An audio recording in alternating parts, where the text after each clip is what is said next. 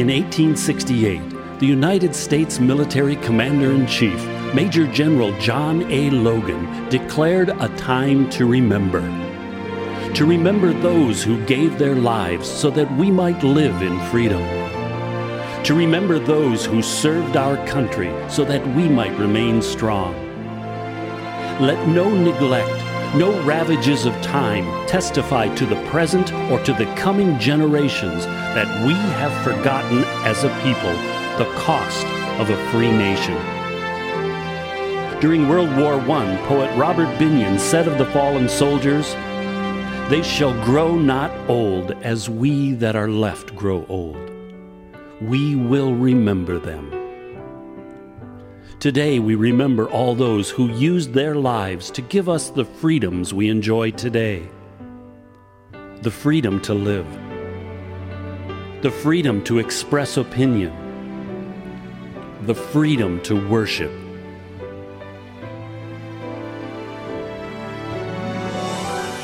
We also remember our loved ones.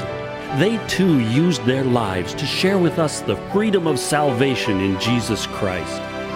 Therefore, since we are surrounded by such a great cloud of witnesses, let us throw off everything that hinders and the sin that so easily entangles, and let us run with perseverance the race marked out for us.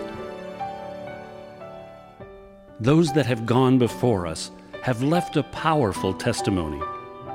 Let us do the same for those that come behind us.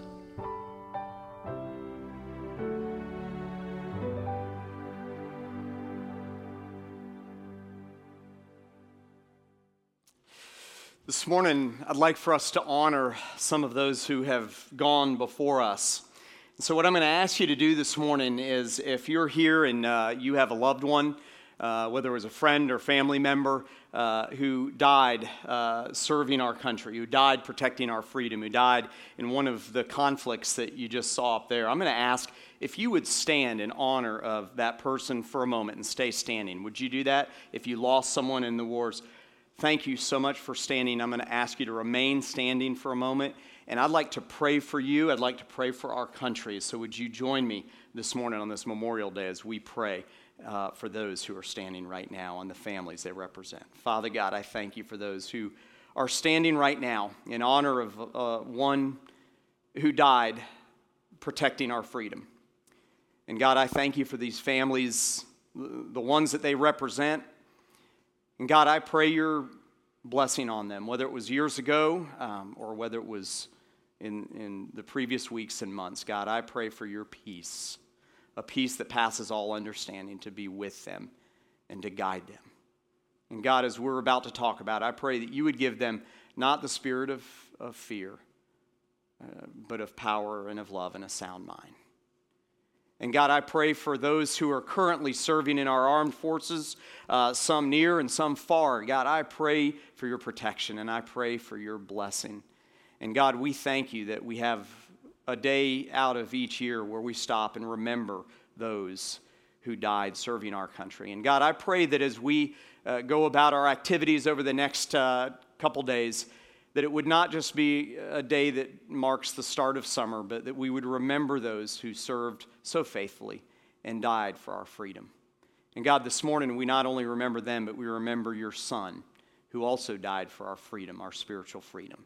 And we thank you so much for sending Jesus, your Son, to die on the cross for our sins so that we could have eternity with you in heaven one day. Give it, we give the next few moments to you. May you be glorified by all that's said and all that's done. In Jesus' name, I pray.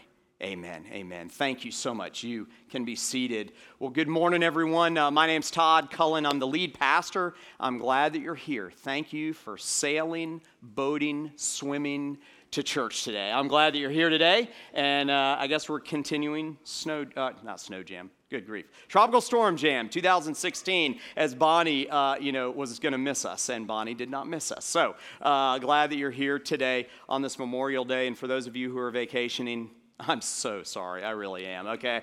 Uh, hopefully, there's better weather coming, okay? And there's a lot of fun stuff to do uh, regardless of the weather. Uh, we are uh, continuing, actually, we're bringing to conclusion our series, Do Something.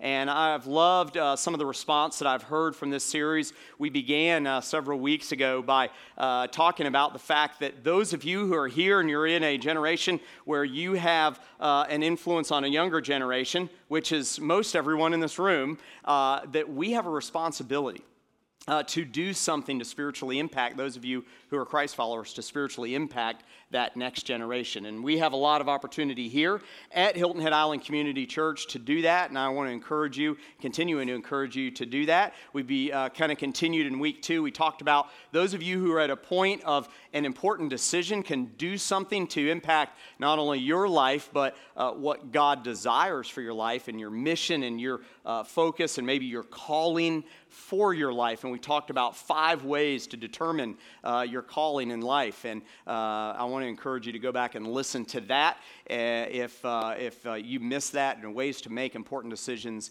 and, uh, and that sort of thing. So we talked about it from that perspective, a micro perspective. And then last week we talked about doing something in terms of our church and doing something in terms of making a difference here at Hilton Head Island Community Church uh, among each other, but also making a difference in our community. And we can have an impact uh, on our community if we know who our, our, teammates are and we know who's in charge, and that's God, and we know who's uh, you know, in control, and that's Him. And uh, we talked about becoming a member. And I've loved this series because uh, I've heard great response, and uh, I've taken a little bit of a break from social media. I haven't been on there as much, but um, uh, not for any particular reason, but just take a break from it. But I've heard that there's been a lot of talk about you all kind of without much prompting jumping on board and, and, and doing things for each other and doing things for our community. And I just want to say thank you. And a lot of you have hashtagged that with all in and do something. And if, if everything I just said sounded like Greek, uh, that's fine. I get it. Okay, that's fine. But um, I'm really excited that there's some momentum around this idea of being all in and, and doing something for the body of Christ. Uh, we had several of you who turned in your membership uh, forms and, and you went through the process of becoming a member, and I'm so thankful for that. If, uh, if you haven't become a member and you've been apart for a while, that was the message of last week of, of it's time to make a difference. And so I want to encourage you to go back and listen to these messages. They're important in the life of this church and they're important for you. And uh, I want to encourage you to get online, check out the All In tab of our website so that you can be a part of doing something in your church. Now, today we come to a message that I, am going to just right out of the gates tell you that uh, you know some of you it may make you a little uncomfortable, just to be honest with you. And, and for a lot of different reasons, because when we talk about what we're going to talk about and, and the things that we're going to talk about in a room this size, there are going to be a lot of different thoughts and a lot of different opinions and a lot of different viewpoints. Uh, my goal today is to kind of cut through the viewpoints and to get to the bottom line of what God's word says about how you and I should respond to the culture that is our culture today. And, and so I'm just going to be frank and honest. And, you know, if I, if I tick you off, I'm sorry.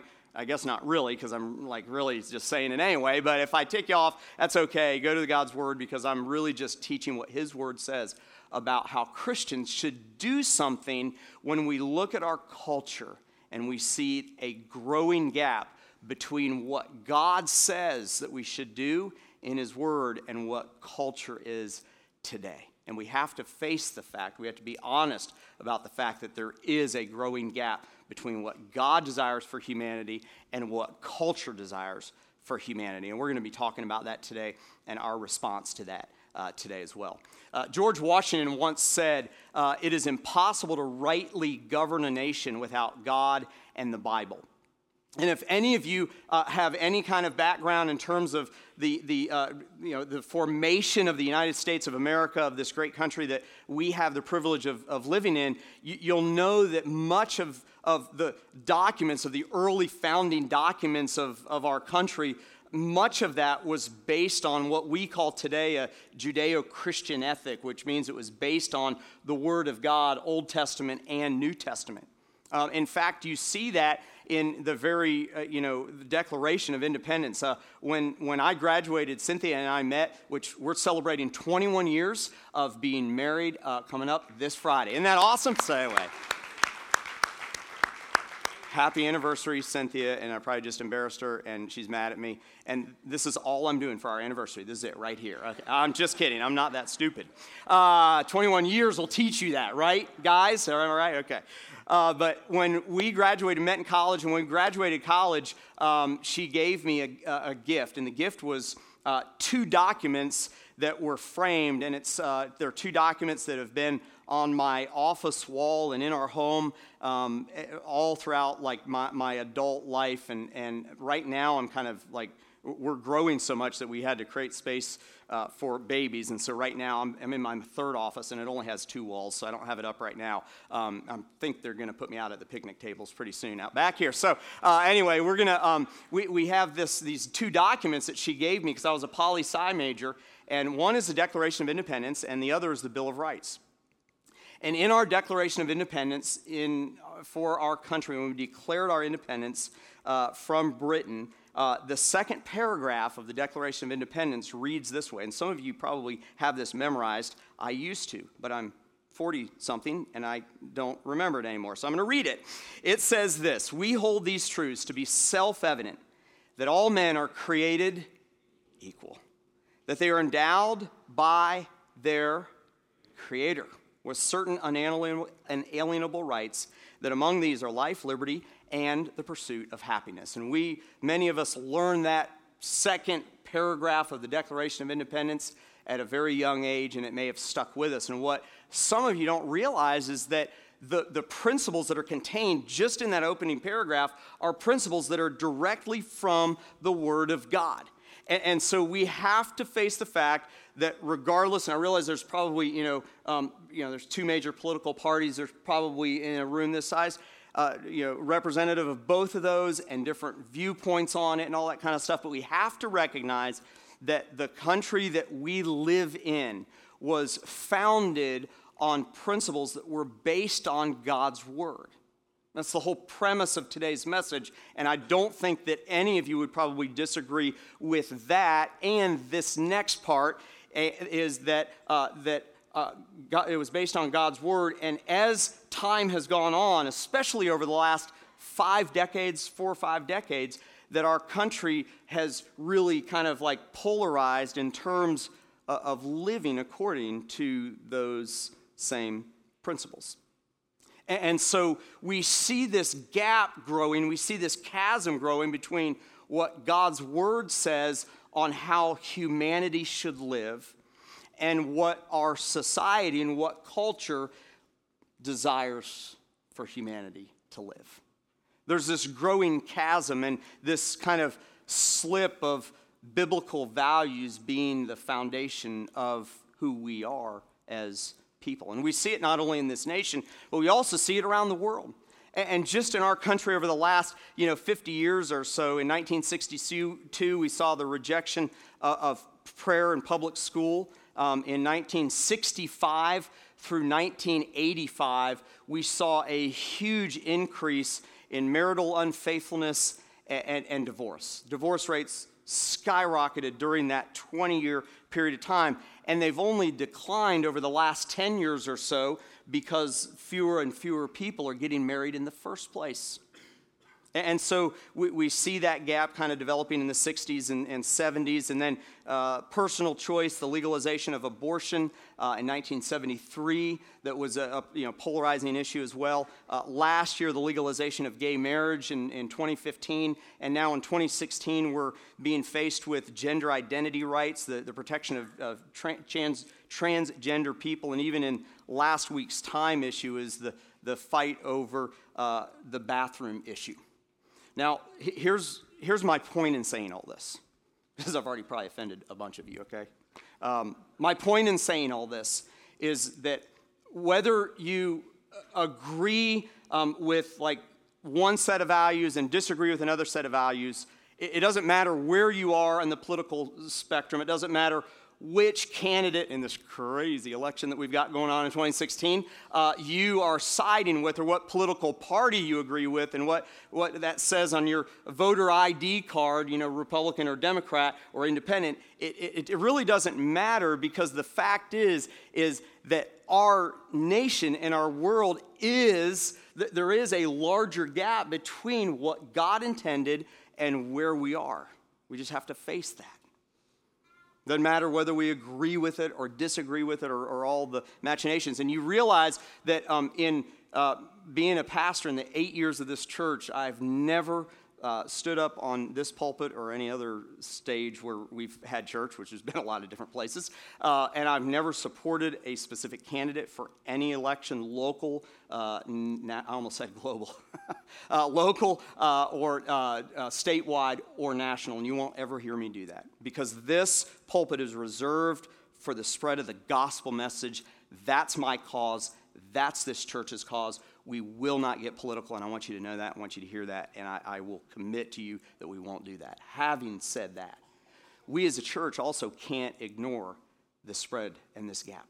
We can't ignore what's going on in the world, that it is different. And it does cause a lot of us to have to rethink like how we're going to communicate with our children and grandchildren and what the future looks like. I mean, what has happened over the past 10 years is monumental change. And the gap has gotten, I believe, exponentially wider and wider and wider from what God intended to where we are as a culture. And we just have to face that fact. And I believe that the church has a role. However, however, however, I think what the church's role has been in the past and what the church's role should be are two wildly different things. And a lot of us, myself included, grew up in an age when the church used its platform to make an impact in culture on a state and national level, and we rattled the saber, and we were loud, and we were, uh, we were in many cases obnoxious, and in, in some cases, unfortunately, we were hate filled and even violent. And I don't believe that that's what God has called this church to be. We have to face the issues. We have to be strong biblically on the issues. But I think there's a better way to do something with the world around us that, let's face it, is very difficult to figure out. So, what I want to do today, um, as, as, we bring the series to a close, is give you what I believe from God's Word is a five step statement of what you and I can do and what we cannot do to make an impact in our world when it comes to this growing gap. And, and so, I want to ask the question how do I do something in my world? Um, let's begin with this first one, and that is, is I will reject the natural tendency to fear my world. I will reject the natural tendency to fear my world. Um, quite candidly, um, I have talked to a lot of people, uh, adults and students alike, who are really kind of disenfranchised with the current election, and I get it. I mean, beyond it being silly and funny, which it's really not, I, I realize it's a mess, okay? And I'm not going to make a political statement at all, but it's just kind of crazy, isn't it? Um, as a poli sci major and a guy that's interested in politics, um, I, I, lost interest a long time ago, and that's sad because I never really lose interest in this stuff. Although now it's getting so crazy, it's kind of interesting to watch at this point, okay? But some of you, when you look at culture and you look at what's going on nationally and you look at all these issues where there's this growing gap between what God wants and what society wants for our culture and what culture wants, um, some of you respond naturally with fear. And that's a natural human emotion that God gave us and, and he, he created us that way. But some of you are captivated and controlled by fear. You have every reason to be afraid.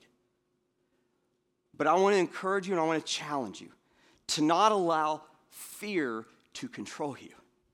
Because a people that are afraid are a people that are already defeated in terms of making an impact in the world. Are you with me?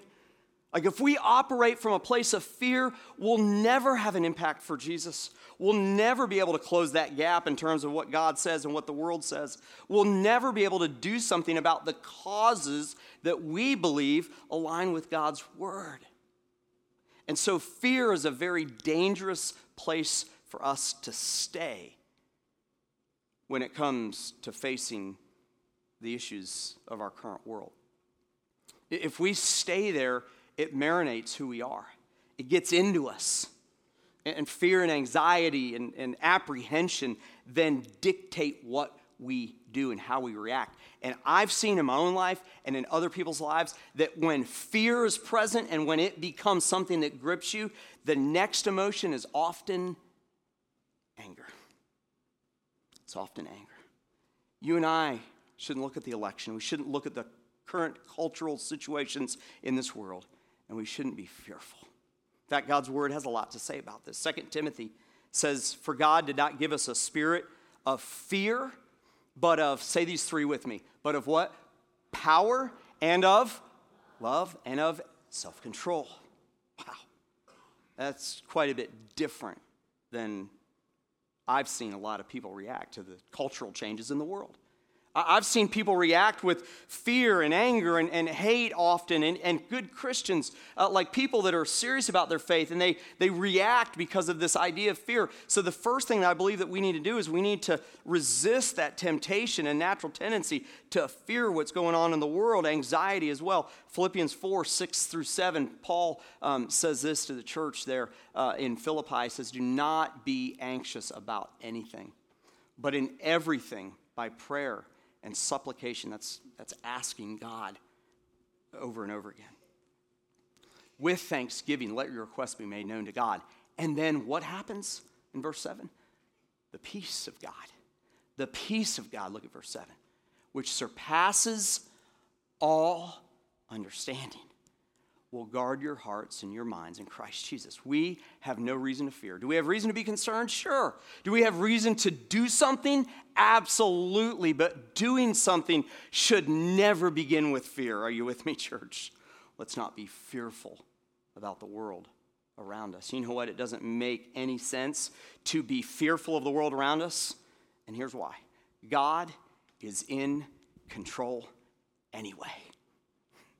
God is in control anyway. So it really doesn't matter who wins the election in terms of God's story for humanity. It really doesn't matter in the big picture. It may matter now, it may matter for our kids, and I get that. It may matter for our lives and the lives uh, and for freedom and all that kind of stuff. But in terms of the big story, God's in control. The psalmist understood this in Psalm 115, verse 3. I love this. Our God is in the heavens, He does all that He pleases. And if I had like memorized that verse when I was going through periods of fear, how about you? That could have solved so many things, so much anxiety and worry and, and concern. He's in the heavens and he, can, he does that, he pleases. I love that. And I love that um, uh, uh, Chronicles, Second Chronicles 20, verse 6 says this O Lord God of our fathers, are you not God in heaven? You rule over the kingdoms of the nations. In your hand are power and might so that none is able to withstand you. I want you to think about that when you're fearful on November, whatever the day after the election is. I think it's November the 7th. Whatever November 7th happens, whether your candidate wins, whether your party wins or not, remember, God's still in control. He is still the one who's in control. Never ever forget that. I love my, my friend uh, and, and, one of my favorite pastors, Andy Stanley. He was, he was giving a message a few months back, and, and he, he spoke to those who are my age, uh, about 45 and older. And he said, I just want to speak to you. Some of you saw, some of you maybe were there and, and you saw this. He said, I want to talk to those of you who are 45 and older in terms of the election, in terms of culture. Um, I, I want to let you know something. And he said, You are scaring the children. And that is so true, isn't it? Don't you love that? You're scaring the children. You know, the next generation is going to watch you. The next generation is going to watch how you respond to what's going on in the world. They're going to watch you have your anchor in Jesus and knowing that God is on his throne and that he's in control, or he's going to watch you on November 7th freak out because the man or woman that you, you know, voted for or didn't vote for won or lost. We're not in submission to a political party or an ideal. or a person, ever. He is in control. Secondly, I will defend biblical values when they differ from my world. I will defend biblical values when they differ from my world. Look, we just have to face the fact that God's word and what's going on in society are just, there's this huge gap and it's growing and it's getting worse and worse and worse.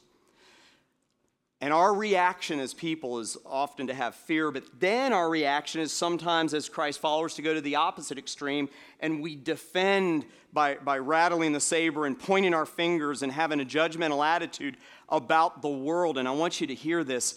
They, the world, because they don't have Jesus, they don't know any better. Are you with me? Because they don't have God's word to them or they don't know it or don't understand it they don't know any better. And instead of pointing our finger at the world in response to these issues, we need to turn that around and we need to, we need to look within first and foremost and defend biblical values when we violate them. Are you with me, church? We don't need to be hypocrites. And we often are. We often are loud when it comes to the cause that we're passionate about. But man, if we were really to open up and peel the onion back in our life, wow, wow. There's a lot going on inside our hearts and our homes and our churches that he would not be pleased with as well. So before we begin to point the finger at the world, we need to look within, and that means in our hearts and in our homes, parents and grandparents, and those of you who serve as parents. And then we need to look within our church. And if we see sin, we need to confront it and eliminate it. If you look in the Old Testament, all throughout the Old Testament, whether it was righteous kings, whether it's priests or prophets, if God told them that the nation of Israel needed to repent from its sins, you know where they went first? To the temple, to the house of God. And they went in the temple and they took the idols in the temple out and they threw them out to a specific area outside of the courts of the temple and they burned it and they got rid of it and they cleaned from within. And when that began to happen, you know what followed? National cleansing. It didn't happen the other way around, not often anyway. More times than not, the turn and the gap closing between what culture said and what God wanted was the church defending itself from violating biblical values we need to not only develop this abiding trust that people see and that the next generation sees, but we need to look within and we need to cleanse ourselves.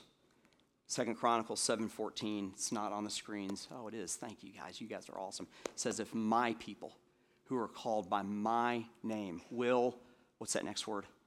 Humble, humble themselves and pray and seek my face and turn from their wicked ways.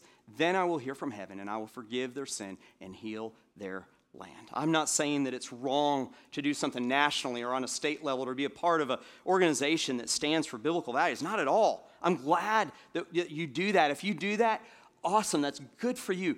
Great. But don't be one of the people that stands for those biblical values and makes loud noise and, and you know, really uh, allows the church to be a lightning rod and in your own home and in your own heart, you're a hypocrite because you're violating those principles every day. God's not looking for perfect people, but you know what He's looking for? He's looking for people who are righteous to lead other people to righteousness. And that leads to this third one, and that is, is I will influence the world closest to me first. I will influence the world closest to me first. Um, Jesus calls us to, to be in the world and not of it. He calls us to lead the next generations to be in the world and not of it. Um, but we, we can get involved in all these national things and we can, you know, uh, worry and, and fret and have fear and anxiety over all these national issues. But if we're serious about it, we'll stand for biblical values and we will look within to see where we can have the greatest influence. And, and parents, I'm speaking to you and those who, who uh, you know, are serving as parents. Um, that begins in our homes. It's, it's what Cooper, uh, Todd Cooper and I talked about in week one is it begins in our homes and it begins um, in, in our churches right here. And it begins in our local communities. And we do that first before we go and, you know, write our congressmen and make a difference nationally. Yes, be involved in that, but make sure that the people that you have the most influence in, that you are communicating that as well. I want to give you an example of this. I, I I'm a dad just like many of you dads are. And I have had times in my son in particular's life where I have failed him as a spiritual leader and times where I've had successes. And at the beginning of this year, um, I began to, at night, um, read a little devotion with him. He is, he's nine. Please pray for us, okay? He's nine. Um, and I have a little girl who's turning 12. Really pray for us, okay? So, anyway, and with Sean, I've been meeting with him at night and reading this devotional. And as time has gone on, we've missed, a, we've missed some nights in there, but it's been very consistent, a lot more consistent than I ever was. And, and I've watched his spiritual hunger grow. I mean, five minutes of my time at night as a dad and all I'm doing, dads, if you're sitting there right now, or moms, and you're like, well, I don't have all the training that you have, Todd, and I don't have all the resources, and I'm reading a devo- I'm reading a book. I'm not doing anything like that's hero worthy at all. But I'm watching his spiritual hunger set in. It's awesome. It's awesome. And if you're here and you say, well, I, you know, I'm not comfortable with that, then, then my goodness, then bring, bring your kids, bring your teenagers and, and, and your kids to church. Bring them at, here on Sunday night. If, if they don't go because I don't have a friend, find a friend, pick them up and bring them with you. Like be involved in, in, in, in many different ways of, of being involved in their spiritual life. It doesn't mean you have to be their savior. That's not your job anyway. Doesn't mean you have to be the Holy Spirit in their life and, you know, call them out on every single thing. That's not your job either.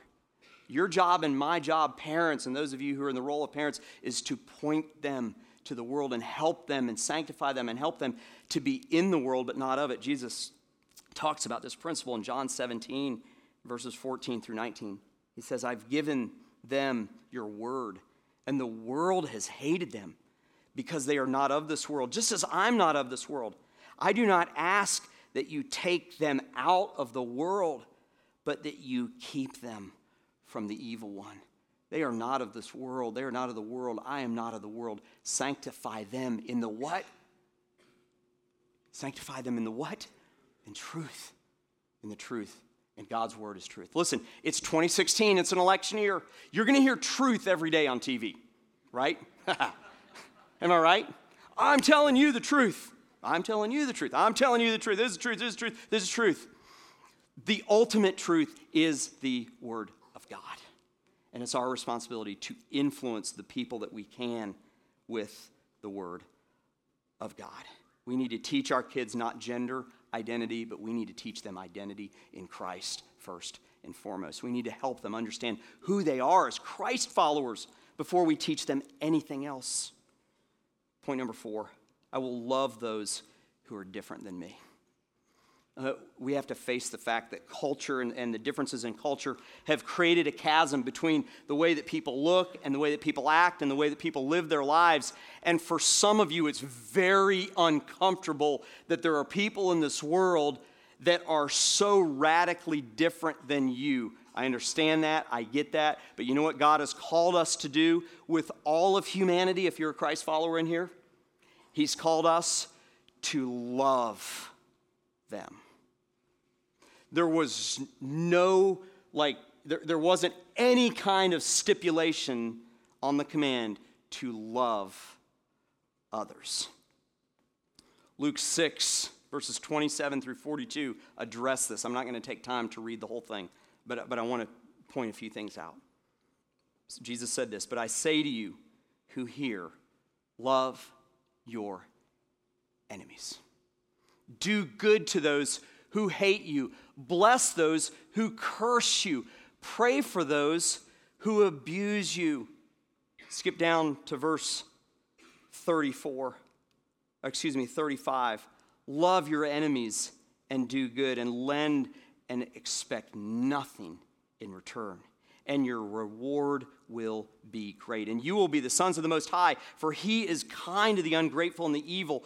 Verse 36 Be merciful, even as your Father is merciful. And then Jesus in John 13 goes on to just come right out and say it. He says this A new command I have given to you. A new command I have given to you. And what is that command? That you love one another. That you love one another. Just as I have loved you, you are to love one another. Listen, church, I think part of the reason that we haven't made the impact that we've made in the gap that's growing between what God says and what culture is is that our do something was loud and often proud, and it was rattling our sabers, and in often in, in some cases, not often, but in some cases it involved hate. And in terrible cases it involved violence. And I believe the church has in has tried to do the right thing the wrong way. And it's time for us to do the right thing the right way. And I believe that we can do that. I believe that God has called this generation of Christians to do that, to do the right thing the right way, God's way. And if we do that, I promise you, if we do that on a national level, the gap will begin to close. We can't be the Holy Spirit, we can't be God, but we, pl- we can play the role that He's called us to. And that is, is that you and I are a part of the gospel message. And that's the last point that I want to give you today is that you and I need to remember that our first cause is Jesus. Our first cause is Jesus. At the end of Matthew, Jesus gives us the, what's called the Great Commission. And, and he didn't say to go, therefore, into all the world and to um, fix this one issue. He didn't call us to go into the world and to solve this one problem. He didn't tell us to go into the world and, and be passionate about that thing that you're passionate about. What did he tell us to do? He told us to go into the world and to make disciples and to baptize people. That's our role. That's our goal. That's our commission. That's what you'll hear from this stage. That's what you'll hear from this church. And when we do that, we will see the gap begin to close. That's when we see the values begin to align between what the world says and what the Word of God says.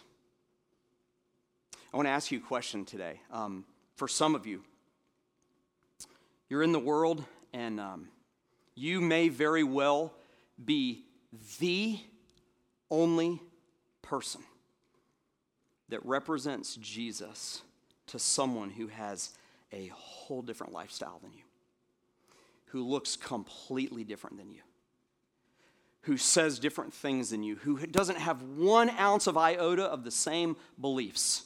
Here's my question Is your passion for a cause causing that person to turn away from Jesus. Because if our causes are so great that the gospel message becomes lost in it all, we're not on mission. We're just not Christians. We're not. But if the gospel message becomes our focus, if it becomes the thing that we're concerned about, then we are truly on mission for God. And then the values that are different will begin to close the gap. But my concern is, is that some of you are so loud about your cause, about the thing that you're concerned about.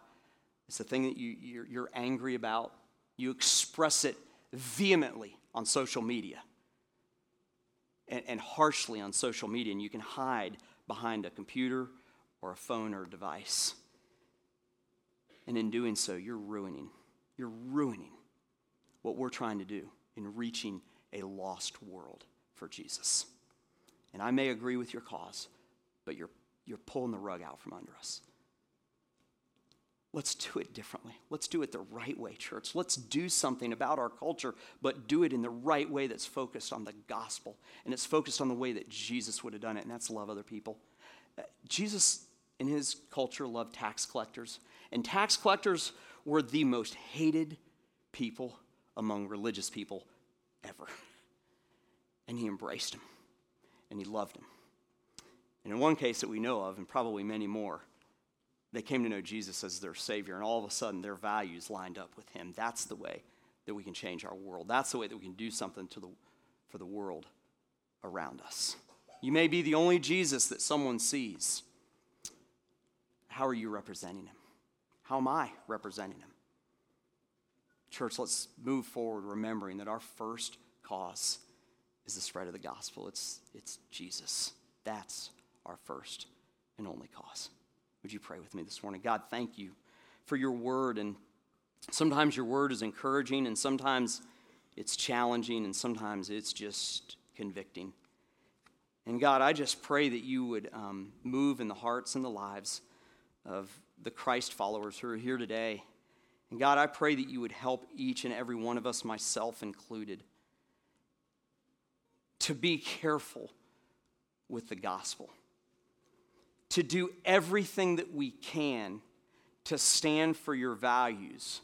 But God, I pray that you would allow us to realize that our main cause, our first cause, is that you sent your son Jesus to die for the sins of the world.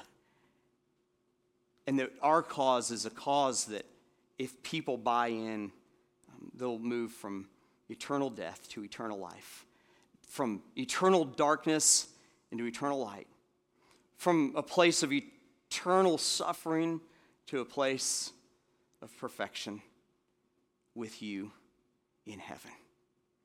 And God, I pray that you would allow us to become passionate and to do the right thing in the right way as a people. Let it start within us. Let us not be fearful, but God, let us move forward uh, with our politics behind us and you in front of us, realizing that you're in control and God, I pray that you would do that among the people of Hilton Head Island Community Church in an amazing way. In Jesus' name, I pray. And all God's people said, Amen.